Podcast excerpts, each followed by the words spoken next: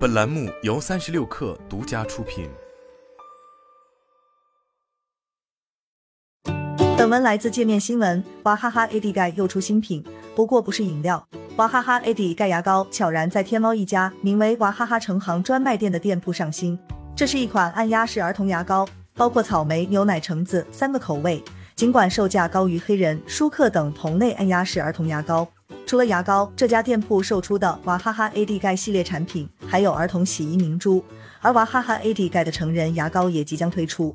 娃哈哈希望延展其旗下 AD 钙这一最大 IP 的价值。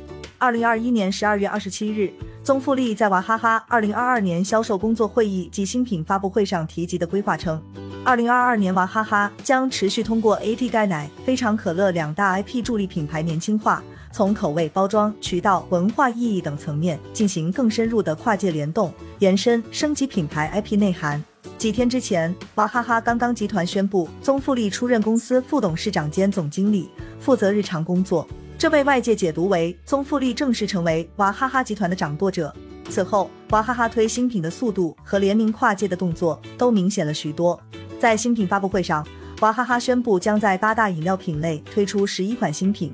重推非常可乐、电竞苏打水、入茶里系列低糖调味茶饮料、运动饮料、果汁奶皮、悠悠厚乳拿铁、晶晶丽丽高蛋白牛奶等。除了饮料新品，娃哈哈还要推出五大系列大健康产品。在竞争激烈的饮料市场，娃哈哈已经多年没有新的明星产品。线上线下渠道中销量较好的仍然是 AD 钙奶瓶装水和八宝粥等早年爆品。从气泡水、茶饮、咖啡饮品等饮料细分方向看。娃哈哈新品动作正在迎合这一趋势，而在这样的瓶颈之中，上述新品规似乎让娃哈哈有了更多想象空间。但九个月过去，饮料旺季也差不多进入尾声，这些新品的推出似乎并不顺利。在娃哈哈创意旗舰店，电竞苏打水、AD 钙奶、生气波波联名款等新品销量平平，而悠悠厚乳拿铁、入茶里系列低糖调味茶饮料则没有出现在任何电商销售平台。一名饮料经销商对界面新闻称，爆款出现需要很多因素，例如品牌方加大投入，渠道商在丰厚利润下卖力推广产品本身的亮点等等。现在饮料新品比早年更难，很多饮料公司的新品从推出到退市，消费者甚至都感知不到。他说，跳出饮料领域，转而跨界日化领域。可能是娃哈哈借助 IP 寻求另一种增长的方式，而选择儿童牙膏这一品类的逻辑，也许是该品类的高毛利诱惑。但从跨界这一动作和历史结果上看，具有一定的风险性。针对儿童消费群体，二零零二年娃哈哈曾开出八百家儿童服装店，二零一二年娃哈哈又涉猎婴幼儿奶粉爱迪生。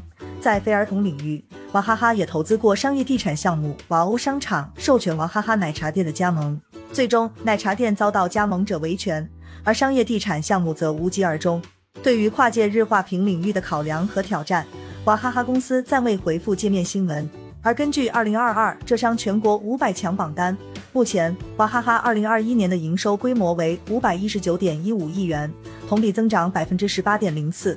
不过，距离二零一四年七百二十亿的峰值仍有差距。